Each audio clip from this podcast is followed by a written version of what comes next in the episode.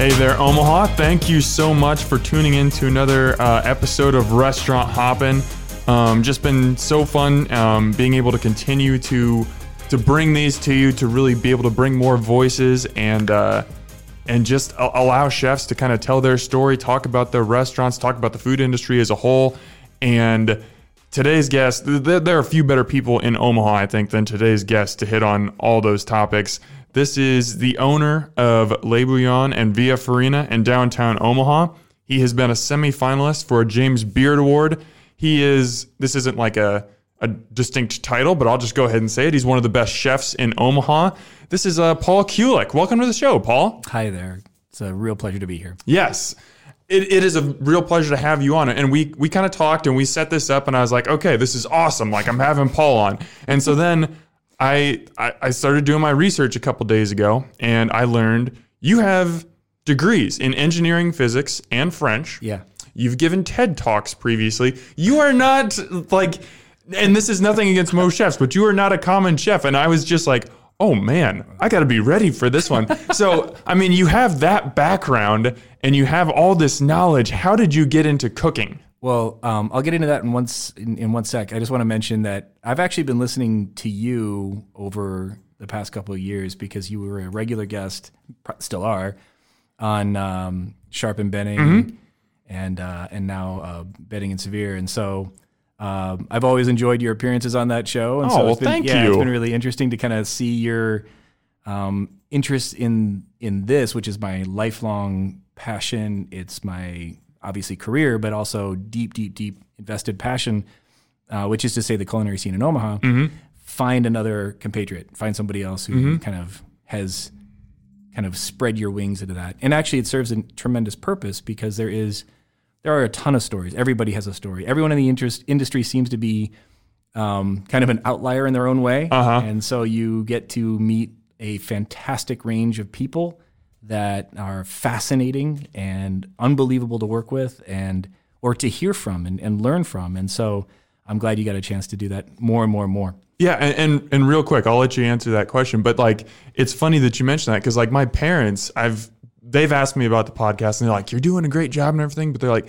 "Aren't you gonna run out of like people to talk to or like stories to tell?" I'm like, every single person from the dishwasher at whatever restaurant to the executive chef at the best restaurants in Omaha has an awesome story. Mm-hmm. And I mean, I, I just I love talking to different people. Everyone is such an individual, and it's it, it's just a pure joy for me to be able to bring these stories to light. So people they don't just go to a restaurant and have food served to them, but they can have an understanding of this who's this is who's serving my food. This is why this plate looks like this. This is why this plate came out after that one. Like knowing that background, I think makes the overall experience that much more enjoyable. Yeah, it's kill, it's killer to hear you say that. I mean, there is a it, there's a really meaningful piece, and I think part of what kind of got me um, deeply well. Okay, let me backtrack a little bit. So yeah, my background was not food. Um, my family, my mother was a diligent home cook, but I resisted that. I didn't Mm-hmm. want to.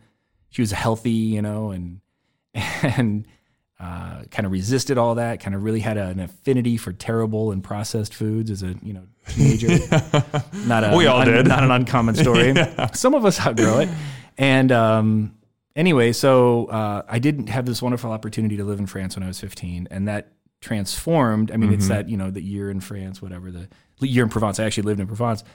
Um, that was transformative for me. It made me think about food in a different way, and then slowly but surely, much more interested in how to produce it, and then got into the restaurant scene. And when I first had my first real job, that's when I realized, man, I just don't know how this is going to be a part of my life, but I can't imagine it not being a part of my life. And then, you know, things sort of trailed off from there. Um, and you know, it's it's, I mean, that started my first job. Actually, my first job was at the Drover.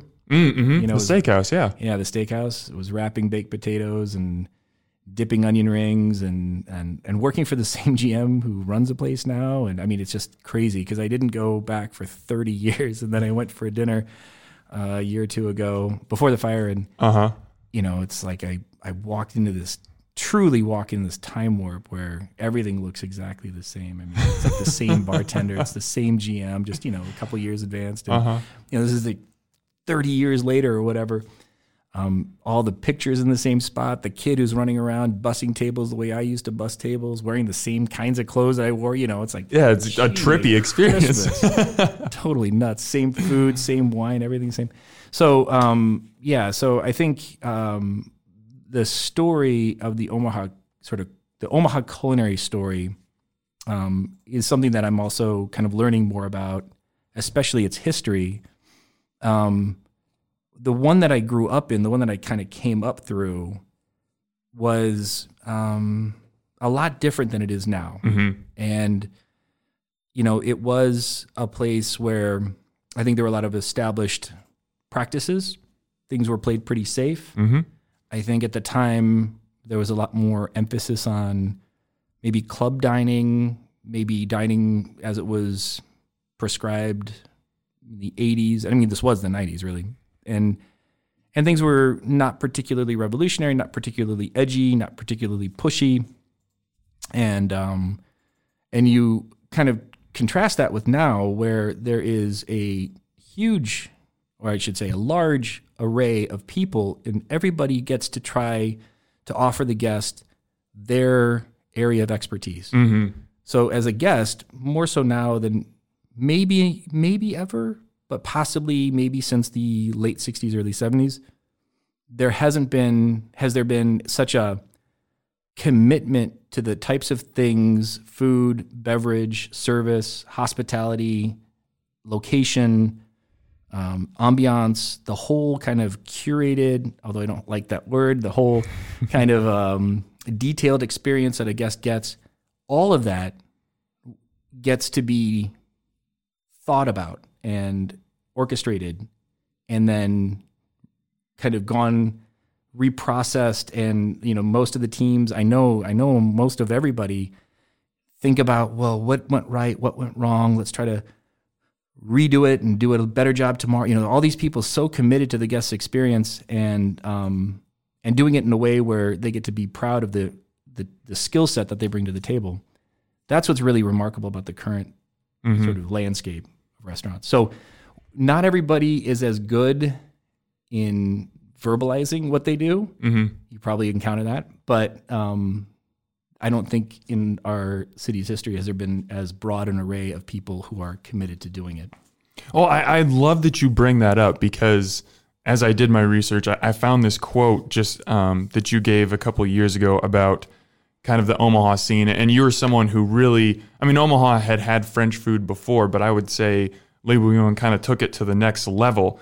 Um, and you you had this quote that said the notion that Omaha wasn't ready for something uh, was as uh, was a very pervasive sentiment for some time, and that's something that had to be shattered. Omaha would never be quote ready for something. You have to present it in a persuasive manner. You have to make good things in an affordable way in a pleasant setting. You have to win people over one at a time. And I think that really plays into what you just said because, yeah, 20 years ago or 25 years ago, the Omaha culinary scene really everything was kind of in a box. Everything was very similar. Every menu kind of looked the same. But once people began to experience different things, French food, tasting menus, Oriental food, sushi, like all these mm-hmm. different things, they were very accepting of it. How have you seen the culinary scene change just in your time in Omaha? Well, like most, like most questions, there's a sort of background to all of this, Right. Too, um, you know, in part, a big piece of why the transformation is possible is because of the infrastructure around those decisions, and and you know, I'm um, not the wisest person. And so I've had to learn things uh, the hard way, kind of over and over and over again. But you know, there's a reason that restaurants looked like they did and behaved the way that they did in a sort of safe harbor.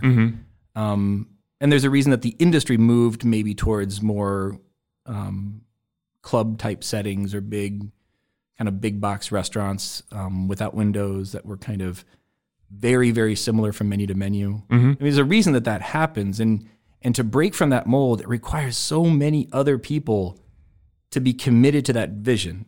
And I think that doesn't get really highlighted enough. I have a, I have a, uh, I'm married and we have now two kids. Just had a second um, a few weeks ago, Friday the 13th, born Friday the 13th. Mm-hmm. And so- Congratulations. thank you very much. So, learning about, from my perspective, I mean, what does this industry do if you have a family? What does it do to to my spouse to be truly gone for huge periods because and really critical periods because they just don't they just don't conform to most other people's schedules. That's something that everybody talks about. It's something that when talked about maybe as a badge of courage. You know, you think about the Anthony Bourdain Kitchen Confidential mm-hmm. revolution where a bunch of cooks were like ready to take on that challenge as though it's a badge of courage and something you can tattoo and it's just going to be fine. Mm-hmm. But then, you know, real life happens and that isn't fine. That's really, really, really, really, really hard. And that doesn't get easier as life goes on for anybody, for them and for you. And so when you're trying to, at the same time, reinvent the wheel as, as, you know, you've got life going on, real life, real meaningful, probably much more impactful stuff happening at home Yeah. that's not saying irreconcilable, but extremely difficult to reconcile. And so, um, and that requires mindfulness and that requires um, really, really thinking about how other people are and, and, and great gratitude for the support that they provide. So it starts with the family and then it kind of goes to the, the people that you get to work with, the team that you get to be a part of, and that are committed to your vision and are willing to sacrifice for that vision and are willing to kind of roll with the punches because you know it's not an easy thing. You know you're learning as well as the guest. If you say that you're going to change hearts and minds well you know you have to be your worst critic. You have to really internalize the the sharpest criticism and evaluate in the most honest way what you are doing right and what you're doing wrong. And then you know it requires other people it requires you know a landlord that also believes in you, you know, and, Mhm. and you know, before Bouillon and even into Bouillon, there was at Boiler Room and elsewhere, there was that Mercer um, world, which which helped incubate a lot of that stuff, and and now it's you know it's my wife and I that have to kind of keep the ship together at Bouillon and and and with our crew, with our wonderful crew of of, of misfits, you know. Lo- I mean, I don't mean misfits; they're wonderful people. Lovable, yes. But uh, but I just mean you know it's like everyone is such a distinct personality and so kind of forceful that I can't just put everybody into kind of like a box and just say hey you're all the same type of person. Uh huh. Um, yeah, I mean it's it's you know it's these multiple tiers of this layer cake to make it all possible. And you can't take any one of those pieces away and expect it to all work out. So so you're making this giant Jenga, you know, you're pulling out or whatever, you're building this like lattice work. And um, over time, of course, things are chipping away at its base Mm-hmm. because the one kind of truism about the restaurant industry, this goes back to my physics background, is that it is entropy in hyperdrive. The, everything is breaking down all the time. Every idea that you have that's kind of meticulous and detailed is being pulled apart by, by everyone and everything from before you get through the front door to after the last person shuts out the lights, uh, turns off the lights. It's totally nuts. So you have to be prepared with that too. So, how do you play that Jenga stack? Like, how how do you how, how do you measure? Like, I want to. I I have such a passion. I know you love French food. You are a self-described Francophile. Yeah, sure. You want to bring that to people, and you want to have them experience it because you love them. But at the same time, you have a family that you want to tend to. You have Sure. employees that you want to take care of. You have to balance all these different things. And I know there's probably not just, you know, one three minute answer or something that you can solve on a podcast here, but uh, how do you kind of car- compartmentalize all those things? You know, uh, I was fortunate to work in Paris for a little bit at a restaurant, and um, the way that the workflow went is arrive. I can't remember if it was eight or nine, but you arrive in the morning. I think it was eight. Arrive at eight, sit around, drink a coffee, read the newspaper, kind of talk about what's going on, Mhm. um, and then at nine o'clock start prep. Maybe it was nine and then ten. I can't remember. And then you know you work for about an hour and a half. Then there's first family meal. for about 45 minutes. Then you open the doors to service. Then service happens. Lunchtime lunchtime service happens. Then everybody clears out. You sort of get everything rearranged. You take the break, the pause, which is really common in in Southern Europe, and then return. I want to say it was at you return from say two to six, I think. Uh, we'll prep again for an hour to get ready for night service. Then second family meal for 45 minutes. And then night service, which starts at eight and then would go to 1130. I think that's when, when it was shut down.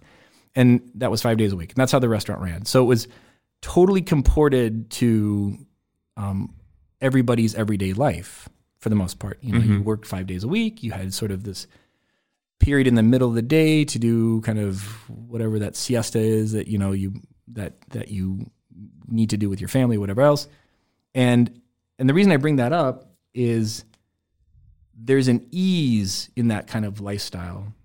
There's an ease. you know, I, when I experienced that kind of for the first time, it didn't happen like all at once. I mean, the light switch that happened when I was 15 and I'm living in France was that I went from thinking that everything that was brightly colored orange was the most delicious food in the world to thinking, hey, I'm 15 years old. I've been relatively, and actually not super sheltered because I'm from Berlin and we, uh-huh. would, we would travel to Europe a ton. And, you know, I understood that there was a broad array of foods out there. I just thought that I knew what they all tasted like and I knew what I liked and didn't like, which is absurd when you're 15 years old.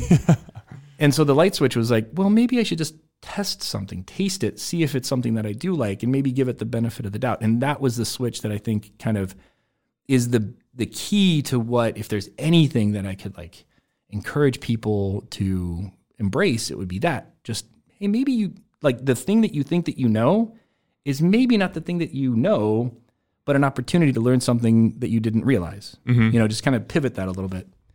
And so, you know, whether it's, I mean, I do have a love of French food and culture, whatever. Um, you know, I have a French degree, I've lived in France, all that kind of stuff without sounding super obnoxious about it. But the thing that I love the most about that experience is just how you don't have to advocate for it. It's just, it's a really balanced, wonderful way of living that, if done right, seems effortless.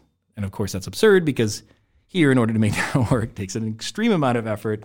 And that's the sort of the, the two step. That's the dance. And so, from you know, from the kind of every everybody else kind of being on board, I don't think that it's maybe the the kind of uh, la vie en rose kind of thing that compels people, but it's the commitment to quality origin of product and food custody, all the way from wherever that is cultivated to the dinner table. So that's the that chain of custody is such a precious thing that you know if you stop and think about the amount of labor, and that's really something that at its most beautiful, there are a few kind of cultures around the world that just just obsess over. Where where does something get sourced? Who's the person responsible for it at the very at the very beginning the origins? And then all along the way there's a certain detailed focus to make sure to ensure the highest quality um, at at each step of that product so that when it hits the table and the product at the table may not even be the food the product at the table may be the kind of experience at the table, which is probably the most important thing that's mm-hmm. happening when you dine out, which is what's lost right now. That's so sad about what's wrong. Anyway, um, No, we, we can get into that if you but want you, to. but you know, like that's the piece. Yeah, it's painful. You know, I think all of us, and and as the weeks drag on, we're all like, man, I want to go out. I want to go. Well, why do you want to go out? It's like because there's magic that happens when you're out. You know, Uh-huh. there's this like mystery and magic and wonderment, and, and not that there's anything wrong with being at home in front of the TV, eating your delicious takeout. Mm-hmm. Trust me. I mean, I'm not losing weight during this period, so um, I get it. But but the but that is a part of an actual lifestyle, an actual culture, a real thing. And I think most of the people that I get to work with and have worked with embrace that piece of it, and they're kind of really possessed by that vision of the of the culture that we get to kind of um, I don't know, like um yeah, the the culture that we get to um Ah, that's crazy. I don't I don't know the right word. I want to sort of it's like it's so ephemeral. It's like mm-hmm. magical. It's mm-hmm. so temporary because one night of service has nothing to do with the next night of service, but when it's done right, when that gossamer is like in place and everybody gets to kind of partake in that, there's no better feeling. I wish that everyone listening right now could just see Paul. He was just like in a different place, like talking about when everything comes together perfectly. Like his his face just lit up. It was like he was in Nirvana for a second. That was that was really fun. Um, man, there was so much in there to unpack that I would love to just touch on. I I, I love something that you mentioned that I, I kind of wanted to hit on was just the idea of being open and to not closing your mind off to different types of food, whether you're familiar with it or not. And I'm going to use a story here that might embarrass my wife a little bit, might get me in trouble later, but we're just going to go with it. Um, before all this coronavirus nastiness happened, we we went out to Au Courant one night and we did the we did the tasting menu. And I want to say it was a second course came out and it was a carpaccio dish. And so you know, this is we neither of us had had carpaccio before, and the waitress explained it and everything, but we didn't, you know, entirely know what it was. And it was absolutely delicious. We both just wolfed it down, thought it was amazing. So I'm looking into it more yesterday as I'm doing a write up on Au Courant. And I was like, hey, Sarah, do you know you ate raw meat last night? Like raw, raw steak, basically? And she's like, wait, what? Because she's, I'm a, I'm a pretty adventurous eater. Her family is a little bit more, um, not as adventurous. and so she was just kind of like, oh my gosh, I can't eat that again. I was like, but you loved it. You know you did. And so I think that there's just that there's that open mindedness that people need to to come into things with. And that's why I love, you know, some of the things that you see at Le Bouillon. You can, you know, I don't think most Omahans, you know, might know what cassoulet is going into that experience or a rillettes or something like that. But if they have an open mind, they can have something amazing that can take them to a new place. Let me talk you a little bit about both of those dishes because Yeah, sure. that, that's really it's funny you bring those two up because they are a lot of, in a lot of ways kind of characteristic of what bouillon is. Bouillon is it's um, well I'll talk about that in a sec. Um, but those two dishes in particular, I mean I tell this story all the time. Rillettes doesn't matter what kind of origin meat of origin it, it is. Rillettes is to French kids what peanut butter is to American kids. Really? It's like the same thing. Wow. When you come home from school and you just need a quick snack, Uh huh. there's a jar of Rillettes in every in every parent's every family's cupboard or refrigerator, That's fascinating. and you spear it over a baguette, and that's what you eat. Uh huh. It's you don't have peanut butter, as it turns out. Uh huh. That's kind of an exotic thing um, in Europe, but it is it is very homey and and very accessible types of food. Cassoulet, which has you know there's a bunch of lore and there's like a like a lot of things in you know food and culture are really tightly woven in, in France, and so Cassoulet comes from the southwest of France, where it's kind of like kind of like Southern California, maybe not exactly. It's just it's a it's a kind of a perfect growing environment. It's warm very often, uh, dry. Um, you know, it's, it's very easy to grow things, and it was also historically embroiled in war and conflict and misery and you know whatever. I mean, like most of Europe. And so, uh, the the folklore of Cassoulet kind of comes from that. It comes from the, the I don't know if you know the story about this, but the the legend is that the um, there are three towns that kind of claim the origin of Cassoulet, and um, the one whose style that we subscribe to is from is Castelnaudary, and it's a town in in Languedoc in, in southern France, and beautiful town and killer castle there if you ever get a chance to go, and um, so the, the the folklore is you know this is the Hundred Years' War. The English are kind of surrounding the town, and the town is beleaguered, and they're kind of sending off you know oh please we need help we need help we need reinforcements and it's not coming and not coming, and so the the knights and the lords get together and they decide they're going to have one last ditch effort to break this English siege. And in order to do that, they needed to fortify their soldiers, and they made this giant cauldron of local beans and all these different meats that kind of got stewed in a specific way. Mm-hmm. And you know, it was so enriching and so fortifying that the you know the French knights were able to burst out of the castle and break the English siege. And you know, the, there's actually a, a Shen, a group of people who are who like to preserve the Cassoulet lore or whatever. And their joke is that if it wasn't for Cassoulet, France would be speaking English because it was like, turned the tide of the war, whatever. Um, better folklore than, than history. But so it is another one of these dishes that is I mean, at its core, it's like Franks and beans or whatever. It's a very simple dish Mhm. at its core. Yeah, we can sort of try to be fussy about it. What we try to do is treat it as earnestly as we possibly can with the right beans and the right duck, you know, confit or, or braised in fat the, the right way, and the garlic sausage that we make, and the pork belly that we do, and the blah blah blah blah blah. But but um, but to me, we sort of want to respect that heritage and tradition. So that's again, it's not about being, um, you know, I can't I can't even think of a dish that's more kind of connected with somebody's heritage than maybe mm-hmm. cassoulet is to the people of Toulouse and, and southwestern France. I mean, it mm-hmm. is it, it goes back like five or six hundred years. It's a dish that people would sort of grow up eating, and so it's not it's not exotic. It's not different. In fact, if anything, it's like the distillation of their own culture. And so when we when we try to make these dishes, we're not trying to offer something which is weird and exotic. We're mm-hmm. trying to say, hey, this is literally we so our like kind of motto is everyday French. And the idea there is is for French every day. It's like not the kind of penguin waiter, you know, black tie and white apron, you know, shuffling around.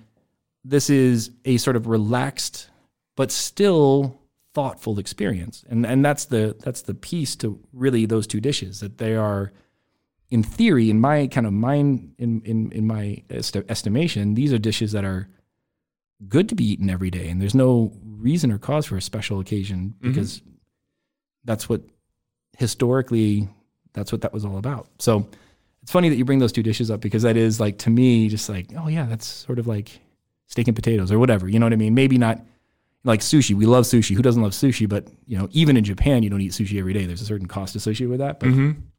but rillettes you eat every day. Rillettes you have every day. That's like come home smear it over baguette and eat it. And see, I think that goes back. This is all like tying back to where we started this conversation when we talked about all the different food stories. Like the way that I would appreciate a cassoulet after that five minute dissertation is entirely different than it would have been five minutes ago. Mm-hmm. Like, and I think that it's just so interesting to learn the history behind that dish, your personal history that comes into it, the the history behind the local purveyors who are providing the animals and the produce that goes into that dish, even down to you know the background and the history of the the line cook who mm-hmm. you know probably introduced one or two you know little personal things from there and there. Like there's so many levels to every dish that when you think about that even if you don't fully understand all of it i think it just makes you appreciate food and what you're eating so much more it's it's fun because you can really dive into it. Yeah. you can. Yeah, there's a lot to there's a lot to really unpack, and and you do. I mean, you know, if every time you went out and bought clothes, instead of going to Old Navy, you went to a tailor and they built clothes specific to you. uh-huh You know, you'd like to say, generally speaking, this is the kind of clothing that I'm looking for. Maybe you're looking for sports apparel. Can you make that happen? And then they're, like, oh yes, of course, of course, si, signore. And they, you know what I mean? Like they they stitch it all together and it's perfect. It's just like fits perfectly to you. uh-huh I mean, wouldn't that be wouldn't that experience be wonderful? Yeah. You know, if you think about it from other times. And this is kind of what a lot of the restaurants are. They're essentially bespoke tailors. You get to go in, if it's Au Courant, if it's Yoshitomo, if it's Bouillon. There's like there's a there's a bunch. I'm not going to name everybody because we'd be here for a little bit. right Um, but um, yeah, V Mertz and Boiler Room, and you walk in, and that's all everybody in that team wants to do. Like just like they're like these these like race cars just waiting. Please, please give us the chance to do this, and and that's what they're they're ready to you know just make it perfect. And um, you know, and and what a wonderful opportunity for the guest to kind of say, yeah, okay, cool. I get to take a test drive in a Ferrari. Uh-huh. Let's, let's do this, you know? Um, and by the way, um, the, the economics really quickly, and that's the hardest thing. That's the biggest piece about the industry that's, that's challenging.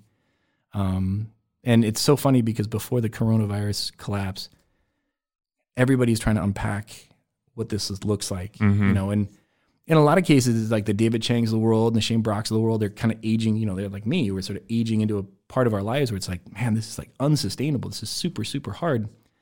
Um, and everyone wants to figure out a model maybe you talked about it with with Glenn a little bit too. Mm-hmm. You know, how do you do it for your team? How do you do it for yourself? How do you balance that kind of stuff? You know, Mhm. I I um when when when I left Boiler Room, and that was a tremendous experience, and I'm eternally grateful for having that opportunity. My wife and I opened Bouillon on our own. We were just, and like I'd like to think at each stage of the restaurants that I've opened and been a part of that, like like I said, I'm not very wise, so kind of think, oh yeah, this totally got this under easy, and it's like, oh, oh my lord, what have I done? You know what I mean? Mhm. Like, what is this? And and our first child was born that same first year, and it was just things coming at us so just from every direction, and the commitment that required of her, and to try to be, you know, economically viable. Now this is just us. We got to make this make sense, and Mm-hmm. Um, you know, that piece of it is, I think that's the biggest challenge because when you hear the sort of the real, the only real reason that people, I think, have a, an impediment, there is a little bit of like, I don't want to try something that I don't know. There's a part of that. Mm-hmm. But I think a big part of it is people are afraid of getting ripped off. You don't want to spend money on something you don't like. Yeah. And and I super duper sympathize with that. And the more things tighten up, coronavirus and anything else, kind of the competition just amongst the you know the overwhelming amount of options, the the the plethora of options, all those things you know make people try to make prudent decisions with where they're you know where they're spending their dining dollars Mm-hmm. and I and I I want to say super respectful of that. But I assure you that the people that we're talking about, the people who are committed to delivering this kind of bespoke experience, this race car level experience, um, we're we're not looking to actually own race cars and and, and helicopters and you know make lives that are extravagant. Um, it's driven by a, a kind of sacrifice and passion for those experiences themselves, which is nourishing and enriching. Um, that's actually made in some ways the most remarkable part of the story in Omaha is the insane price structure that pe- that places are at Mm-hmm. and I I can't emphasize enough and and for people who travel a lot and people who try to find the places in other markets that have been really trying to push their own boundaries.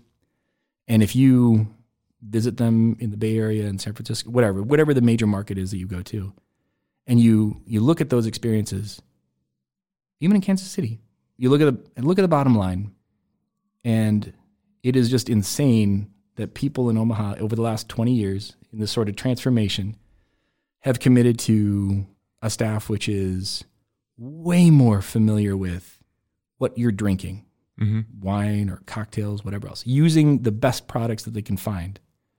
You know, not trying to take advantage of maybe your lack of information about a certain, you know, wine or or spirit, but rather spending their own time just researching these things and going out and trying and blah blah blah to bring that to the table. So there's a cost associated with that. Restaurants have borne costs associated with that. And I would say of the last 20 years, the one thing, because we now, you know, so Bouillon is in the old French Cafe space. Mm-hmm. When we took over that space, there was a ton of French Cafe items left over. And Right. in fact, I worked at the French Cafe once upon a time back in the day. Uh-huh. Um, anyway, so there's a stack of menus, and and it's not just you know French Cafe; it's all these other places that I was working at in my early twenties. You know, if you look at the real dollar outlay, the real dollar expense that people had in that time, and compare it with today's sort of top tier restaurant, you would be spending more real dollars, not just like adjusted for inflation dollars. Like a dish cost more money at those restaurants at that time than they do now. Really? Think about that. So just think about when we talk about things being expensive or kind of, it's like, hmm, interesting.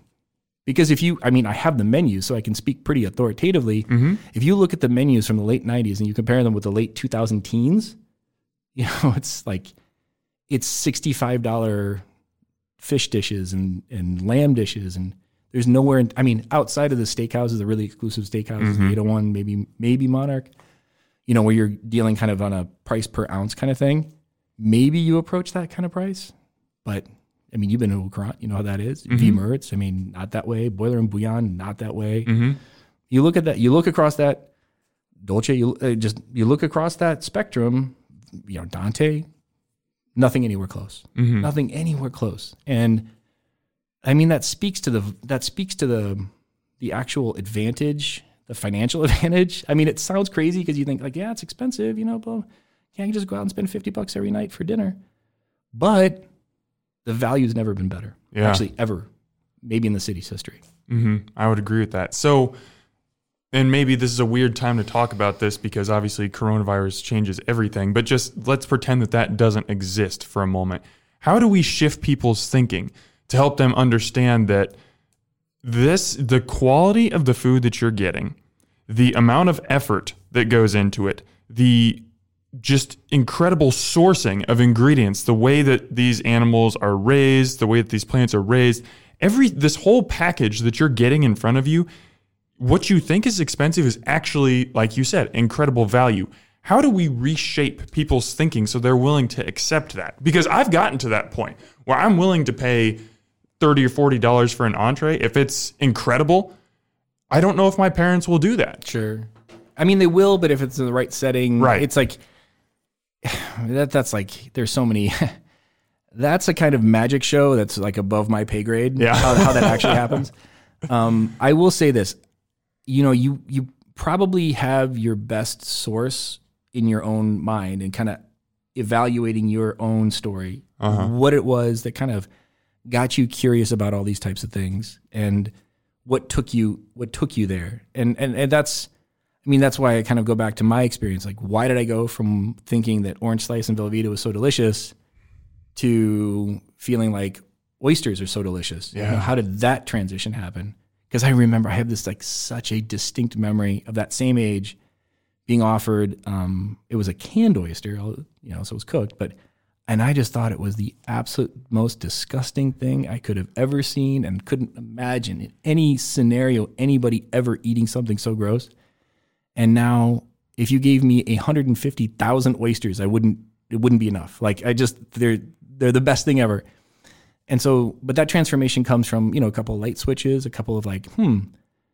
I wonder if maybe I remember it was like for me it was two different things. It was there was uh, one moment when I'm sitting at the dinner table, and again I'm 15 years old, and like I said, I had a little glimmer of this from kind of traveling back and forth. But we were from Berlin, and Berlin wasn't like you know in, the 80s, it wasn't like a food destination. I mean, there's there's killer food in there now. There's a great Netflix special about a guy, um, Tim Raue, um, but you know there's no Michelin, or whatever, and it was just butter and then these little rolls, these brötchen, which were taken really seriously, and and a few other kind of details. But for the most part, you know, you didn't really think about food as an important part of culture. And then I'm in this dinner setting, you know, as family. I'm at that back in those days, you would do an exchange where you would try. I traveled solo, nobody, lived with a family, half a world away without internet or you know, just At age like- 15. At age Yeah. 15, you're just like, bye, see you later, see you in six months or whatever. And uh, and their kid came, so it's kind of like collateral, right? So their kid came and stayed with, our, with, with my family. Uh huh. And so I'm, you know, here I am. It's like day two or three, and I'm sitting at the table, and it wasn't elaborate, but there was like a multiple course meal at every at every dinner. So it was, you know, there would be like some kind of an uh, uh, apéro, you know, some kind of like a, first course canapé type thing, and then there was like typically there would be a meat dish with a side, and then there would be a salad, and then there would be um, cheese, and then there would be yogurt or dessert, Mm-hmm. and it was sort of like put on the table like that for you know about an hour and a half every night. And I remember just you know it's like the cheese course came. You know this is like I mean I'm like I'm doing the the like the the quote fingers because it's like cheese course. They're sitting at a table. You know there's no cheese course, but it kind of came like it was a course. It was Uh-huh. super interesting to have that in the home setting. And I'm still hungry. Like I, I'm 15. I haven't eaten enough. I'm like dying here. And I remember the the mother saying, "Well, we know you're an American and you guys don't like cheeses, so you don't have to have any of this if you don't want to." And I remember thinking, "Don't tell me what I can and can't have." You know what I mean? Just thinking like that was maybe because of my disposition really helpful to be challenged like that, but that was like a first one. And then I remember trying pizza with an egg on it, which I know is relevant to you. Yeah. Um, uh, but that was like, oh, who would ever do that? And then, oh, that's really delicious. And that was like a a bell once rung can't be unrung. It's just, you know. And And then there were like these little fried fish, and they were the whole fish. Friture is what they're called, and and um, lightly battered, and it was like a pile of them, and they were just so good. I couldn't believe that they had their heads and tails on. They were just so delicious. Uh huh. Yeah, those three those three experiences, and then after that, it was just like more and more and more and more and more. I think, and this is this might be going off, but uh, uh, just another example of this. First of all, I love that you told, told the cheese plate story. I, I was going to ask you about that, so I'm really happy that we got there. But to to kind of tie it back and even and mention one of your restaurants, um, Via Farina, mm-hmm. we haven't really talked about that one mm-hmm. yet. The first time that I was exposed to Neapolitan style pizza, I didn't really get it mm-hmm. because it's the way that it's cooked in the wood burning oven, it's kind of soft and floppy in the middle. And then it gets, you know, it has more structure on the exterior. And then the, the crust is actually on the exterior is actually, you know, nice and, and charred and has mm-hmm. like some dough pockets and stuff. And I didn't get it the first time I had it. I was like, why is the middle of this pizza so weird? and then I realized, oh, you fold it. Like this sounds so dumb now. This was three or four years ago. So I promise I'm slightly smarter. No, you're, you're all good. But all good. but now Neapolitan style pizza is my favorite pizza. If I have a choice between that and anything, I'm going Neapolitan style because I, ju- I it's just delicious. And I think there's just there's this value to going into every dining experience with an open mind and and maybe part of it is like being challenged almost like this is something new. I want to try Yeah. this. That, that that's I mean I I will say one of the pieces that's kind of interesting about the transition. We used to talk about this a lot in the early Boiler days, which was you know people were very accustomed and and I don't want to I don't mean all right I don't mean to throw anybody under the bus, but the standard practices in restaurants and kitchens that I grew up in, I would not ever do to my guests Yeah. and I and I I I, I understand that reality is what reality is, but um, that's like off the table, that kind of stuff. So, um, but part of relying on ingredients that are pre-made is that they're modified in such ways and they're enhanced in such ways to kind of give that that response like ooh that soup is really delicious because it has that like modified yeast extract and has that umami thing that comes from whatever know whoever knows what kind of powders et cetera and and packaged and pre-made kind of concentrates because that's frankly how much much was made back then Mhm. and um you know with with with that kind of taste and and it's it is enjoyable. Like there's a reason people like cheetos. There's a reason. They're, they're delicious. Yeah. i mean they just are. Yeah, no one's denying that. you know and so if you're if you're introducing natural flavors this is the probably the biggest impediment. First is that there's always going to be a certain type of person that says and i mean this i do actually mean with respect like there's a certain type of person that's going to be like it seems bland. Mhm. it doesn't have any flavor. And you know if you taste the way that like black mozzarella tastes versus you know we'll say fior di latte you know like the the the buffalo mozzarella Mhm. which has more flavor? Well, the the packaged mozzarella thing, Right. at first glance, Right. and so a lot of things, you know, we, we get the French onion soup thing at Bouillon all the time about you know like one French onion versus another French onion. Um, I would say that an awful lot of French onion comes. I mean, Lipton makes a really delicious broth, and if you use that as the base for soup, it's going to always kind of have this like core umami type thing that you're going to associate with the most delicious type of broth. If you stop drinking that or eating that for a year or two or three, you find it weird when you taste it. Mhm. It's like instantaneous when you taste like, oh, that comes from a concentrate. That comes from like by the way, um, I love the fact that you say bouillon right. I just have to say it real quickly. Um, there's another per- radio personality who can't seem to pronounce it, which is like so interesting to me. Um, who has in like a background in Louisiana and um, always struggles with the where the I or whatever. So it's bouillon, as in bouillon cube. Yes. And Well, I per- I mispronounce usually two or three things every episode. Man, so the fact that I got one right it. makes me feel good. nailed it. Yeah, you nailed it. And and you know, I, I'm naming is not one of my strengths, although, um, yeah, it just I mean, bouillon is has turned out to be a difficult word for people to uh, spell and also pronounce. but it, it you know it's it's um it's a broth, and a bouillon cube is a broth concentrate.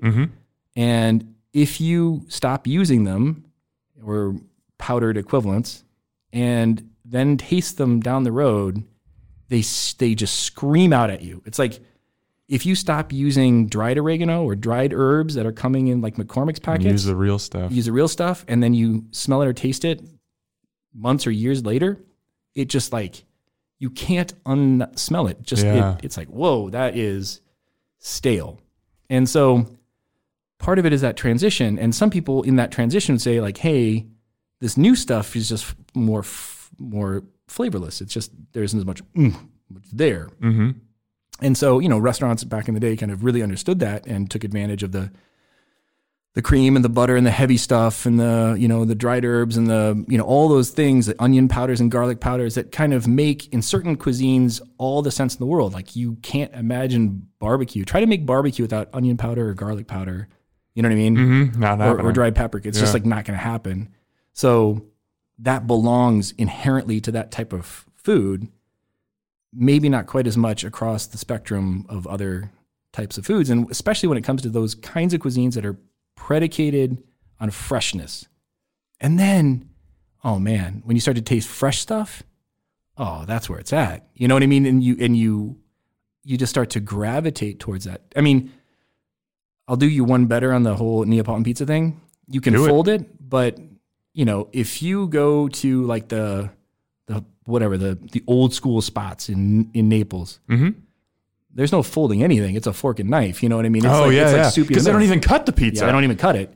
Yeah, I'm sure you talked to Nick about that. So, you know, it's just like a fork and knife deal, and and so that actually is a whole different kind of approach to the way that people see pizza because it's not like the jumbo slice that you know you kind Uh of like, which is great because that's a different kind of pizza. In fact, John at Via Farina is a he's like um he's like a pizza advocate. He doesn't believe that there's like a better or worse style because he like loves it loves he's like Detroit pizza's got a place. Uh-huh. Deep dish has got a place. He's like a deep dish advocate too.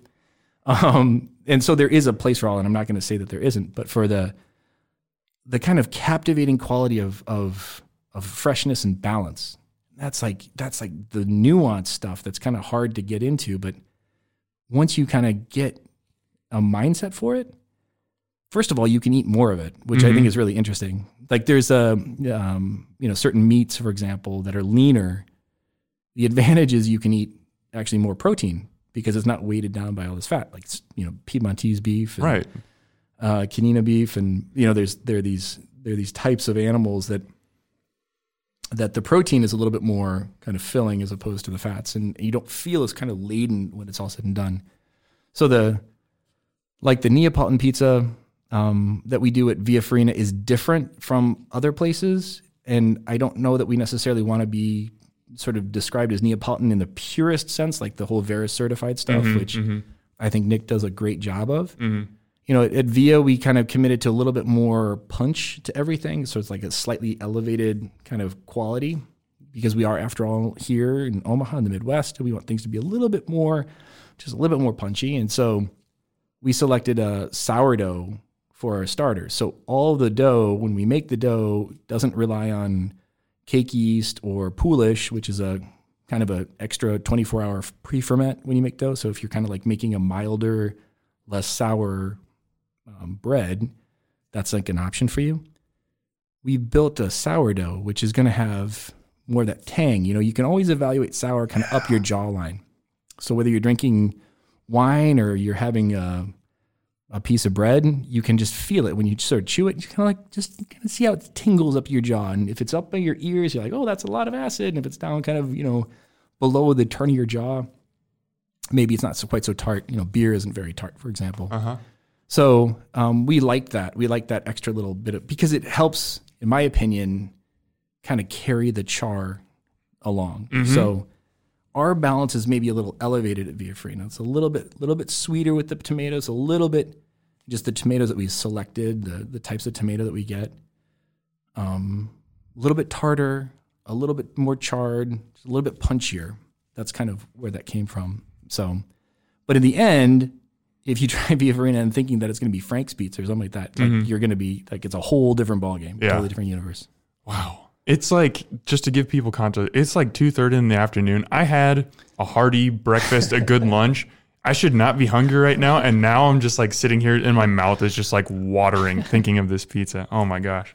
Um, I, I, I could pick your brain for for hours on this stuff. We could go on and on. I want to try and be respectful of your time, but before we get out of here, I'm just I'm so interested, and I I hate that we even have to talk about this, but it's our current situation, the coronavirus. Mm-hmm. Every restaurant has had to make just crazy adjustments on the fly.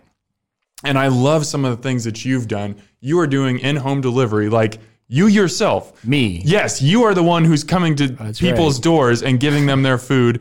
You are, Bringing the toaster to your door. yes, exactly. uh, you guys started doing meal kits. So, like, similar to if people are familiar with Blue Apron, HelloFresh, things along Mm-hmm. Well, things that. are actually prepared. So let me just make so the meal, Yeah, sure, go the, ahead. The meal plan is like that. So it's meant to be a multi, multiple of meals, but instead of having just like an ingredient kit, we we have pre as much as we can prepare it for you. Mm, we kind of wanted to take it to that point, and then you just have like a little bit of reheating, Gotcha. tweaking. Yeah. So the commitment on your end is like if you have a little bit of salt, maybe a little olive oil, a toaster, microwave oven at home, you're going to be fine. Like a toaster oven, a microwave, you're going to or oven, you're going to be in good shape. so it's even more convenient than HelloFresh. Yeah. Yeah. Anyway, just like what is that moment like when you realize that for just some unknown period of time, your restaurants are going to be completely different. The way that they're operated, the way that food is delivered. Like, do you get everybody together in a war room and just throw start throwing ideas on the wall? Is there is it just you who's supposed to come up with a plan and everyone looks at you like what what is that like as ideas are formulated on how to adjust to this I've got to give a little bit of credit to the team at Bouillon in particular. So a couple of people, th- there's like a core group of people: Alex Nelson, Sam Zacconi, Tammy Hunter, Katie Heffley, David Amadon, who kind of represent right now. They're the they're the working staff. There are a lot of other people we love there, but those are the people who've kind of like been our core um, contributors in terms of what we're going to do.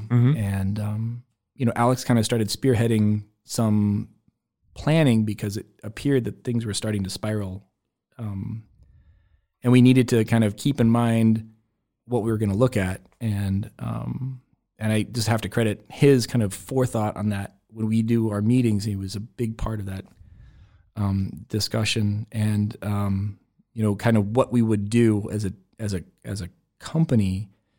And then um, to make matters more interesting, so um, on Friday the thirteenth, um, my wife and I had our second child, and that was like as everything was really starting to escalate rapidly. yeah Um, and so, you know, there's on, there's no question the number one focus and, and most heartening thing in the world right now is this, well, both the kids, but the new one's really great. And um, my wife's uh, uh, just a saint and a, um, I don't know, just a remarkable person to be able to lose as much sleep as she has and maintain a good disposition. I'll tell you that much. But um, you know, so so this this was kind of they were just they were converging these two experiences, and that weekend we were so help you know so thankful, healthy baby born. We were in the hospital, and my wife kind of started to pivot and say, okay, now we need to think about what what are we going to do next? What what are the next steps? And you know, watching everybody make these tough decisions to to close down because for a variety of reasons because of the impending orders because of concerns about exposure you know workflow uncertainty yeah i mean all kinds of tough things and um, we kind of um, i think that sunday we sort of you know she and i kind of looked at each other and saw well we're gonna um, you know do what we can to keep offering what we do the best that we do. We'd already taken so her father is a physician or retired physician. So we had taken a lot of precautions in the weeks preceding. Like i said we were planning. There was there is a supplier, by the way, and people should know this. Omega Chemical does offer a coronavirus antiviral cleaning solution. and That has been something which is we we got we got early on because her father mentioned that that would be something worth looking into. So we were kind of always wiping down hard surfaces and trying to space everybody because we were fortunate beyond have a big dining room so we could we can space people well and you know really take precautions as a team in terms of how we would set and what we would serve with and all that kind of stuff. And and then at the end of that that Sunday maybe it was Monday I don't remember but I think it was Sunday she you know she said well let's tr- let's see if we can try to fight through this. And Mm-hmm. and um, you know we came to that conclusion kind of together that we were gonna we were gonna do our best to pivot pretty much the whole operation. And we had like 24 hours to try to make sense of what that was going to look like and that was really tough you know and Bouillon is a so we're so fortunate that restaurant is such a such an important space. I mean, we occupy the old French Cafe space. The old French Cafe was, yeah. I mean, I don't even need probably need to tell people who listen to this. I mean, how important the, the French Cafe is to the history of dining in Omaha. Right. So that space, that space is so precious and meaningful for so many people, and no, that's off the table. Really, nobody gets to enjoy that space anymore. Mm-hmm. Not the French Cafe space, but not even our, you know, what we've done. Yeah. And I think we, I think I like what we've done with the space. So, so that stuff. We have, we had opened Howard Street Wine as a wing, which is a wine merchant and um, a really killer wine merchant too. So on 1013, which is basically the old French Cafe front door, Mm-hmm. um, we took that sort of part of the restaurant and we converted that into a bottle shop. So, for a number of reasons, that can still operate. So, for calling in or for browsing, certainly encourage people to give us a shout or an email about what they want. We're able to, we had been able to for some time kind of package things, bring them to them. The delivery component of our operations from the wine side had already been in place. So, so we had a little bit of that sort of uh, Built in. foundation. Yeah. Um, we had to pivot the restaurant and what the restaurant does uh, totally, you Mhm. know, and you know, initially we were sort of fortunate because it was a it was a tapering off. You know, there was less. I think it was the ten person order. Yeah. It started off at like 50 and then it went down to 25 and now it's 10. Yeah. 10 and then zero basically for dine in. So we had a little bit of that. Um, we kept a skeleton crew together and then, you know, we had to make some tough decisions um, to kind of to circle down to the those people that I mentioned. And Mhm.